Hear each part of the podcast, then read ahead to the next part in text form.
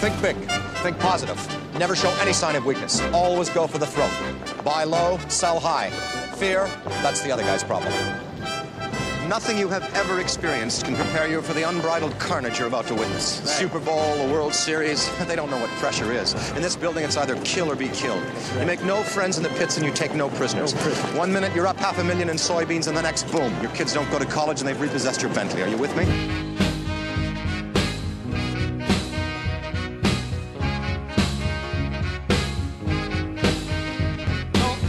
Hello and welcome to Turner's Take Podcast. I'm your host, Craig Turner, author of Turner's Take newsletter. Also a broker here at StoneX. I specialize in grain and oil seeds, and on our team we have experts in energy, experts in the dairy markets, uh, livestock, um, interest rates, fertilizer, plastics, you name it. If you have any questions about what we do or what I do here, you can give me a call at 312 706 7610. You can also email me at craig.turner at stonex.com. Uh, you can follow me on Twitter, which I'm getting more active. I've been threatening for a while, and that's happening uh, at Turner's Take, and it's actually at Turner's underscore take. I'll have some information on that in the show notes if you're listening to this uh, on the phone. If you're watching our video now, so we'll be posting the video along with the audio file in the podcast. I'll have it up on the screen too. So, um, if you like the podcast, please go to iTunes, give us a positive review, send it along to a friend. Uh, you can also check out my newsletter at turnerstake.com, www.turnerstake.com. And um, and yeah, I'd love to hear from you. So let's get into it here. We're going to go over two things, I think, today, but because we do have the video of it along with the audio, we have to go quickly just over a disclaimer. Uh, there is risk in futures and options. And at the end of the podcast, you're going to be hearing me talking about that also too. So there is risk in futures, options, and swaps. All right, so here we go. We've got, uh, I'm going to go into the macro markets first, then we're going to grain and oil seeds. I want to talk about crude. We've been talking about crude, and eventually one day it's going to be bullish because what happens? You keep supply down for long enough, and demand eventually comes back with the economy, and you're naturally going to get higher energy prices. The question is, are we starting to see that? I have a chart up here. I'll include it in the show notes for the people on the podcast app. Um, if you're watching the uh, if you're watching the video online, you can see it right now. But at 85, there is a very big resistance level, 84, 85, and crude. The front month of crude looks like it wants to break out. We've been trading in this range of high 60s to low 80s since the end, like since Thanksgiving of 22. And during that time, we've been concerned about recession. I mean, all the recession talk, the Fed raising the rates, right? Raising the rates aggressively to fight inflation. Inflation eventually comes back down. Job market isn't so bad. It looks like we actually got a soft landing, knock on wood, on the economy, and things might be start growing again. Also, during all this time, to which helped keep crude oil and energy prices down, the United States, for whatever reason, was releasing crude into the SPR or from the SPR, Strategic uh, Petroleum Reserve, I guess to keep prices in the 70s or not too sure there because that's really when you want to be buying crude. Uh, just taking a look at the historical prices, and now there's really now that we're rallying up into the 80s, there's no more crude from the SPR to release. And OPEC has been cutting supply as things have been going down. I mean, it's interesting as the United States have been selling crude, the OPEC had been cutting uh, cutting supply to kind of negate that. And here, the United States is now in this uh, situation where they want to buy crude in the low 70s um, or high 60s, and we could be rallying into the 80s or 90s if if this trajectory starts. Now, is that going to happen? I don't know for sure. Known as a crystal ball, but I'm going to give you two pieces of information on why we're talking about this today and how we could, why this could be setting up for a breakout. So, on the crude, I have one chart in here. It's U.S. crude oil demand. The source is the EIA. And just so we're clear here, we're talking about daily barrels per day and where we are in the range. You know, this chart I have, we have a three year range, we have a one year trend line, we have the current year and the rolling week average. And the four week rolling average. And here's the deal we are at the highest point on daily demand, right, uh, than we've been for the past three years. So it's 2023. That means 22, 21, 20. Basically, since COVID, post COVID, post shutdowns, highest demand, you know, that we've average demand that we've been seeing for the past three years. You can check, take a look at that, take a look at that chart. The chart number two that I want to go over, or the stat number two, crude oil days of supply. So for days of supply, we usually have about, on average, 30 to 35 days of supply of crude oil on hand. In the past three years, like in the depths of COVID, it was well over 40 days of supply when demand stunk. And then when demand gets really tight, it's like at about 25. And that's about as low as it gets. Since, or not low, low it has gotten in the past three years, I should say. We're back in February. We are at about 30 days of supply, 33 days of supply. Usually you see sometimes that can, you know, it did get weaker during the summer months and we got down to the 20s. What's interesting is we're now at the end of August, beginning of September, and we're at the lowest point we've been in the past three years. Meanwhile, the economy is growing and there's the Fed has already raised the rates. Like I don't think they're going to raise anymore. If they do, it's going to be a little. We're not going from, you know, we went from zero to five. We're not going from five to ten, right? We might go to five to six, but we're not going five to ten. Knock on wood, hopefully. Otherwise, what a disaster that would be. But um, right? So, so, and the economy's starting to grow. OPEC's not budging. The United States still needs to buy oil for SPR. We're not exactly drilling all over the place for oil. So, when you add all these things up, if crude was going to break out, you know, the, if we're playing the odds here, if we get some real economic growth, if there's some green shoots and the United States and the rest of the world really starts to come out of come out of it, we could see the crude oil market be be kind of stressed here. So if I'm just go back to my chart for a second, if I'm looking at you know looking at crude, and we do think we're going to be above 85 and go to the next level, the next level for crude in terms just purely technical, looking on the trend lines here, is like 85 to 98 with really the bulk of the volume trading when going back to 2000 you know for the second half of 2022 being between let's say 85 and 92 93 living in that area it'll be interesting to see if it does i'm open to looking into future spreads uh, we can look at uh, trying to trade a breakout we you know if you are on the buy side and you need to hedge energy now would be a good time. I mean, I'm, I'm sure a lot of people were buying when we were in the 70s and the related products when crude was trading in the 70s. But you know, if you've been waiting for something or you need to catch up, this is probably the time to catch up. Uh, and then on the spec side, I don't know, buying call spreads, selling put spreads. This is not a direct trade rec. It's just a strategy people would use if they're bullish, if they're bullish the market. And I think those are the if you want to talk about and go into greater detail um, or follow along with the Turner's Take newsletter um, where we do where we can get a little bit more interacts. Definitely can't on social media like this. Um, those are those are kind of the ideas that that we would be looking at, and um, but you really gotta you really gotta you can either talk to us or figure you know figure one out on your own. But it does look to me like if we if the days of supply keep on trending down the way they have, and the demand stays the same the way it has on those two charts, an economist, my economist professors at NYU would say, which I got my MBA at, would say we're going higher. That that would be that would be their economic analysis, and you can, and I think that's what we're seeing on the chart right now. So we'll see, we'll see. And um, if you're going to use the future spread market, it would be you'd probably be looking at the long leg December, and then you'd be choosing a back month for the bearish leg. June is is usually a good one because it has a lot of volume and open interest. And then if you want to go farther out, you go to these 24. And those months, because there's just so much commercial um, volume and open interest, if you look at the the stats between the months, you'll you'll see that too. They're the more the, one of the more liquid months. All right, so that's my idea on crude. I think it's time to, you know, I'm I'm friendly, friendly in the crude oil market. For the second half of this podcast, I want to go over the grain and oilseed markets. We're going to talk corn first, then we're going to go soybeans and canola, going to wrap it up with wheat. Here's the thing. I'm going to talk about two things. One, just where I think we are now as we transition from old crop to new crop. As we transition seasonally from a bearish time to a bullish time seasonally, and reason whys for that. And then I want to talk about the 24 25 crop. So the crop we're going to be planting next year and the acres.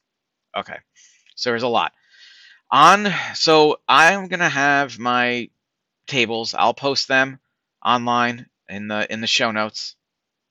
And they're here on the online presentation, which is nice.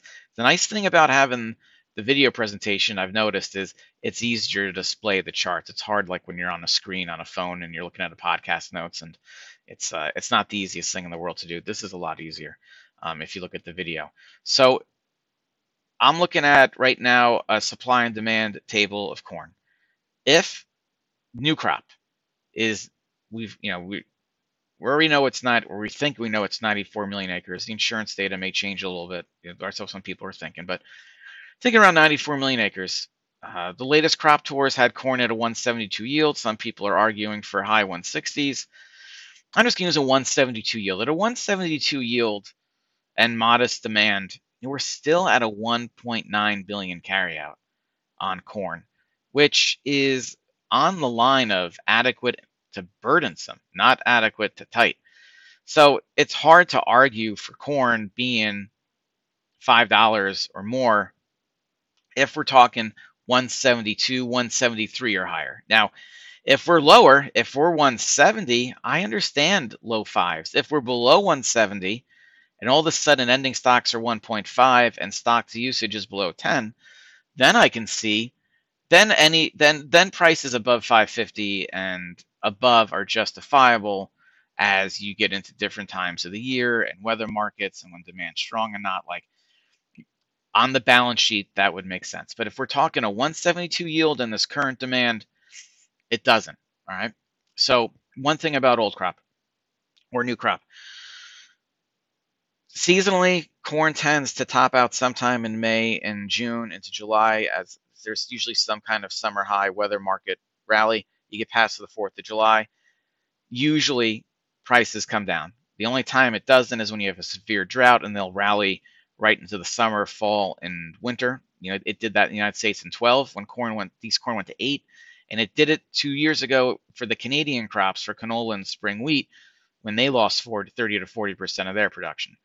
This is not that type of year. So usually what we'll see is we'll bottom out sometime in end of August or in September. That's what the seasonal pattern persists. The reason, I mean, why is not only does a lot of old crop have to be priced and stored and cleared out, the new crop coming on the market, anything that's stored gets stored, but if it doesn't get stored, it's got to be sold. So more pricing pressure, right? And then once that part of the cycle gets done, the sales stop, and not only do the sales stop, so you have you don't have that pricing pressure, more export demand comes online because we have new crop available. So you see a pickup in export.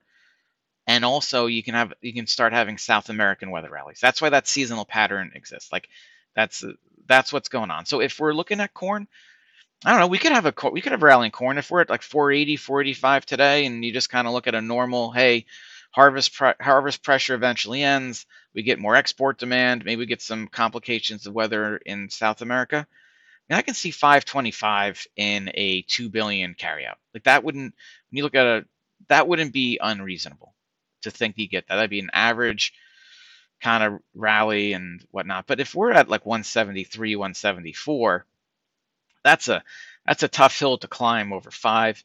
But if we're under 170, then you know you can you can get moving fast in corn, especially if you got some weather issues. And let's remember, El Nino could be a threat this year in South America. And in an El Nino year, Argentina production tends to be pretty good on average. So does south part of Brazil, but it's central and northern Brazil is the part of the country that actually has the the precipitation de- deficits. More like you know, statistically, that's what will that's the kind of weather pattern you see in, in El Nino. And if that happens, then yeah, we would be building weather premium quite fast in soybeans, and then to a lesser extent, um, soybeans and canola, and to a lesser extent into the corn and may, maybe the wheat market. Um, but that's where we are. So if I'm a buyer of corn, an end user, uh, for what for whatever reason, I'd be using this period here to kind of get get your coverage take it squared away um, between now and let's say the summer, because who knows what's going to happen, right? Um, and prices are relatively cheap compared to where we've been the past three years. I'm not saying corn's cheap. I'm saying compared to the last two to three years, with six, seven, and eight dollar corn, the fact that we're sub five and a four handle on a balance sheet on a corporate budget looks attractive compared to where people are buying corn the past couple of years. Um, on and honestly, if you get and if you get a weather rally, you're going to be, you know, there's more risk to the upside than the downside. I mean, corn could, if South America has a drought, corn could go from 450 to 650. If, but on the flip side, if they have a great crop, I don't think we're going from 450 to 250, right? And you can see a world where you get a drought and you go up two bucks. You know, there's, I don't think there's I don't think we're going down two dollars. Um, to last time we traded 250 corn was uh, before renewable fuel standards, so that's out. That's probably out the window. Um, though we did have crude go below zero once, so I guess never say never. But you know what I mean. On new crop corn, for this is for 24, 25. And for farmers out there, I'm going to get to the to my thoughts next. When I take a look at corn, soybeans, and wheat, and acres for next year. There's there's two kind of schools of thought here. One, you go out and you do a survey, which Farm Futures did. I'm always very appreciative of those guys that do it. I love to see it. They had like 93 million acres corn. I want to say they had 85 million acres soybeans and like 52 be- 52 wheat, and that mix makes sense. There's nothing, you know, out of the normal of that mix when you combine those acres and see where we are. Um, you can make the case that we're probably heavy corn and light soybeans and the wheat number seems appropriate from the economist's point of view. But um, and I'll get that into a second. So if I am on farm futures, I'm using their farm futures number, 2020 of 25, 24, 25 crop year, 93 million acres, 182 yield. We're over 3 billion in the ending stock. We're over 20% in stock to usage. I mean, I've been saying for a while now, we will not know what the new lows are for corn until we have very burdensome corn crop numbers. Well, let me tell you something. If we're 93 million acres and a 182 yield, we will find out next year what the new low in corn is. Um, now, the economist in me says, you know, 93 million acres sounds high, and the market is going to price corn and soybeans and wheat appropriate to encourage more soybean acres, um, more wheat, and less corn in theory, that that would be like that would be a, the economist's view of an efficient market, which you can we can talk all day about if markets are efficient or not, but that would be the theory. Now, in that theory, when I do the numbers, um, and I have you know my education background is economics, I have 89 to 90 million acres on corn, and if I have 89 to 90 million acres on corn, then and a trend line yield I have ending stocks at like 2.7 billion, which isn't so bad. If you, I mean, it's not great, but it's not so bad. I have a stock to usage of 18%. Um, I'm probably in the low, probably in the four, I'm probably in the low fours at that point. I'm thinking, but it's a lot better than the uh, the three dollars, uh, or it's a lot better than three billion, which I, mean, I guess we get the three dollars, we get a three billion carryout or something like that. So, anyways, so if I'm a farmer and I'm looking at this, I'm thinking to myself, man, I may need to be a little aggressive here on that 24 crop. If I'm a buyer, I'm really more concerned about the rest of this year and into the spring and summer. So you can you, you can see how it's the same analysis. It just depends on what side of the trade you're on. On the spec side, we had been bearish corn and we've been bear spread corn and we've been buy, we were buying put spreads and selling call spreads. Uh, it's the it it's time to actually kind of reverse those. Um, so we're going to start to see more more pressure. So on the spec side, I think you got to start turn bullish. I think on the old crop side, you got to start turning bullish. And if you are a farmer, you got to look at that 24 new crop and start to to start to think um, what you want to do here on that. Uh, also at StoneX, one of the things that we uh, we have here is um, cash contracting now. So if you don't want to get into the futures options, futures and options markets, uh, you can con- you can contact me. We can do cash pricing here at the desk. And what's nice about that is not only can you get to do the cash contracts, you can deliver to wherever you want to. You're not tied down to any one location, which also lets you shop around not only just by location, but also for basis. Um, and it's a very, very interesting product that we have here. Now I'm happy to talk to anyone about it. Um, and for this 2024 that we're talking about right now, be perfect for. All right, soybeans and canola. So, oh, and by the way, that'd be a U.S. product because I'm going to start talking. We're going to talk about canola here, and I know we do have Canadian listeners.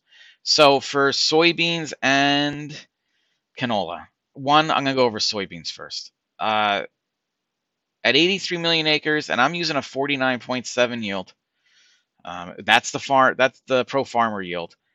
Yeah, if you plug and chug the numbers, you get an ending stocks like of 165, which is unrealistic, but that's what you get. The, the reason why I say it's unrealistic is exports wouldn't stay at 1.8 or 1.825 billion bushels if we have a 40 if we're if we're sub 50 on the yield. We would definitely use that lose exports, and we lose exports to South America. Um, Brazil has the beans to export. So if the prices get too high here, our some of our traditional clients in business goes down to South America and makes up for it. So I know sometimes people think you know uh, USDA plays a game where they bring down exports, bring down demand. It's not a game; it's real. Like it, it really would happen if if we have a 49 or 49 and a half yield, where exports in the United States will probably come down to 1.6 or 1.65 or 1.7 billion and it allows ending stocks to still be around 200 million for soybeans. Now, still means elevated. It means beans in the teens, but because South America and Brazil particularly have the soybeans, keeps prices in check. Now, if South America were tight, it'd be a different problem. You know, if South America were very tight and all of a sudden we're very tight, that creates a situation where you can have all-time highs. But that is not the case right now. Uh, could could that mindset change if South America has a really bad go of it this fall and winter? Yes, but that's not where we are right now. When I so if I'm on the soybean side, I'd actually be looking at bull spreading the futures. Um, as soon as we start going, you know, if you want to be bullish, and if you want to be bullish, and I actually subscribe to this theory, that we could have a weather market in South America or any kind of weather market in South America gets soybeans up and running fast. Like I, I understand that argument because 13 to 14 dollar new crop beans within the same carryout once it hits old crop, you know, when you take a look at price regression models, you're closer to like $15 in soybeans when it's old crop, right? Because now we're really rationing and trying to bring as many acres in production out of South America as possible. So if you're of that mindset, I'd probably be looking at the soybean spreads. Uh, trading the futures would be difficult just due to the, how strong the moves can be, and then also it would be, um, I think, uh, the options would be pretty expensive. So I would be looking at there. As far as like a producer, just so you know, eight you know next year, 87 million acres, um, 87 million acres and 52 yield. Um, you know, we still we base at 87 million acres and 52 yield. I think what happens here is we get um, 200 million more, 200 million more uh, ending stocks from year to year. So from this year to next year, that's what it adds to the balance sheet, which is what I'm expecting based on the economics. 89 to 90 million acres corn, 78, I mean 87 to 88 on the soybeans. Finally, on the wheat, uh, you know, farm futures are saying about 52 million. I was thinking 51 million. I think that's appropriate. Eventually, we're going to get a decent crop here in wheat. I mean, the Kansas City wheat season was just hard red winter wheat just had such a tough time. Eventually, you're going to get a good wheat crop, and man, are we due for one. And if we do get 52 million acres and a 49 yield, our ending stocks are going to be above 800 million. And when that happens, that means we go from tight to adequate. So if, from the economist's point of view, if you have 89 million acres corn, 87 million acres soybeans, 51, 52 million acres wheat, all the markets start to become adequate to burdensome, and no one market loses out. Like in the 93 million acre corn scenario, and 85 million acre soybean, I mean, you have corn at in the threes and beans in the teens. It just, it just doesn't make sense. If the market will the market will price the products appropriately to bring those back in, in my opinion. My opinion. And and then with wheat at 30% ending stocks on wheat, that's tight. And you got to remember with wheat, 85% of wheat is used for human consumption, and it's the cheapest part. It's the cheapest protein or calories that we have. So if we start getting even sniffing tight, the market goes crazy. Corn and soybeans market doesn't care as much. We get 10% stock to usage, and then they'll stop. Then they'll start to care because remember, we don't use 85% of soybeans and 85% of corn for calories. We use corn for feed, we use corn for energy. You can always cut back a little bit on that, right? You don't have to have so much animal protein. You know, there are cheaper protein and calories out there. You know, for energy, we don't have to use so much ethanol and renewable biodiesel. For fuel, you know, we can cut back and use more fossil fuels. Uh, but with wheat and with rice and maize throughout Latin America, um, you can't eat the dirt. Like that is going to be your most basic and accessible and cheapest calories out there. So well, the world is going to want to see a build in major export stocks above 15% for for wheat, and the and you get to 40% in the United States. All of a sudden, we're going to have adequate stock levels. For the past three, two to three years, I've been saying, uh, since 2021, I've been saying there aren't enough acres out there to have adequate stocks for everybody. Alrighty. Um, for all the markets. That's somewhat there's going to be winners and losers. This is the first year, as long as knock on wood, we have a good growing season where there are enough acres to go around to get all the major grain and oil seed markets back to adequate stock levels. So there is risk to the downside. So if I'm a wheat farmer and I'm looking at uh, next year's crop, I don't know. I'm thinking probably using you know some hedges too. And if you know you're a client of ours or you want to be a, a client of StoneX, I would actually start taking a look using our, our, our cash pricing service here at the desk here at StoneX. And you could basically start selling 2024 wheat um, based on futures prices. You can deliver where you want to when you're ready. You can lock in the basis wherever you want to when you're ready. And if we did want to do any kind of um, you know selling calls to gain some extra premium or those kind of strategies, we can do that. It would just be it would just be on the um,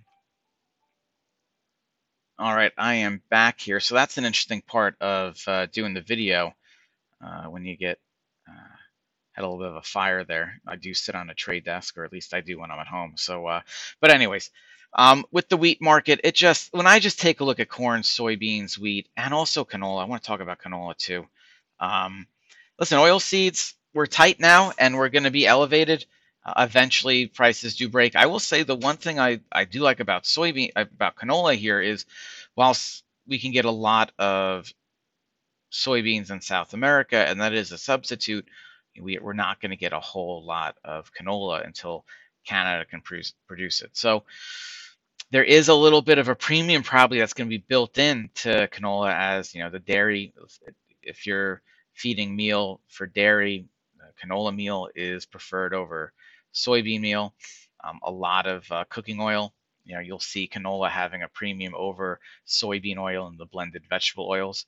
So that there will be, I think canola holds its price fairly well. Also, um, it wouldn't be. I'd be interested in, in you know, kind of having the same plays in canola that we're talking about in soybeans. So to wrap things up here, um, I am going to be on the road. I'm going to be basically October through March.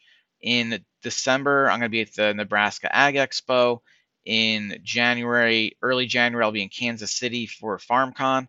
I will be at the end of Jan, beginning of Feb is the Iowa Ag Expo. The end of Feb, beginning of March is Commodity Classic. I'll be there with Stone X. Um, and, and, which I'm very excited about. I'm very appreciative of StoneX doing that. And then for my own clients and Turner's Take, uh, I, StoneX has been encouraging us to get on the road and actually start having Turner's Take shows. So uh, I'm going to be in Central Illinois, Central Indiana, and the northern part of South Dakota this year.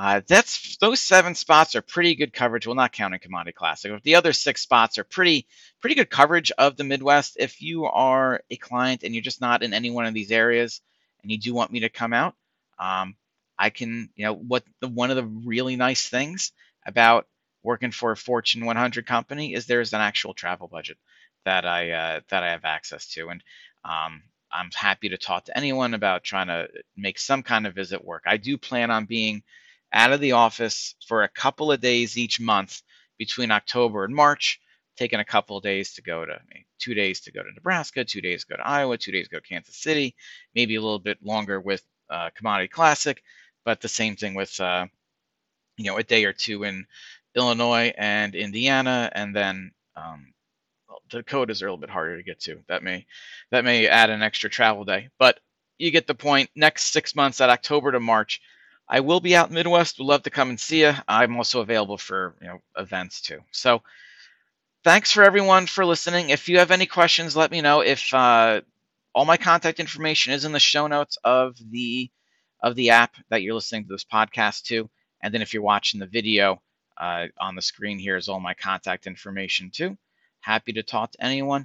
Thanks everyone for listening. And the next time you see me, I'm gonna probably be in the media room in uh, the Federal Reserve building where StoneX has our in the 10th floor. All right. Thanks, everyone. Have a great long weekend, and I'll talk to you all soon. This material is conveyed as a solicitation for entering into a derivatives transaction. This material has been prepared by a Daniels trading broker who provides research market commentary and trade recommendations as part of his or her solicitation for accounts and solicitation for trades. Daniels Trading, its principals, brokers, and employees may trade in derivatives for their own accounts or for the accounts of others. Due to various factors, such as risk tolerance, margin requirements, trading objectives, short-term versus long-term strategies, technical versus fundamental market analysis, analysis, and other factors, such trading may result in the initiation or liquidation of positions that are different from or contrary to the opinions and recommendations contained therein. Past performance is not necessarily indicative of future performance. The risk of loss in trading futures contracts or commodity options can be substantial, and therefore investors should understand the risks involved in taking leveraged positions and must assume responsibility for the risks associated with such investments and for their results. You should carefully consider whether such trading is suitable for you in light of your circumstances and financial resources resources. You should read the risk disclosure accessed at www.danielstrading.com. Daniels Trading is not affiliated with, nor does it endorse any trading system, newsletter, or similar service. Daniels Trading does not guarantee or verify any performance claims made by such systems or services.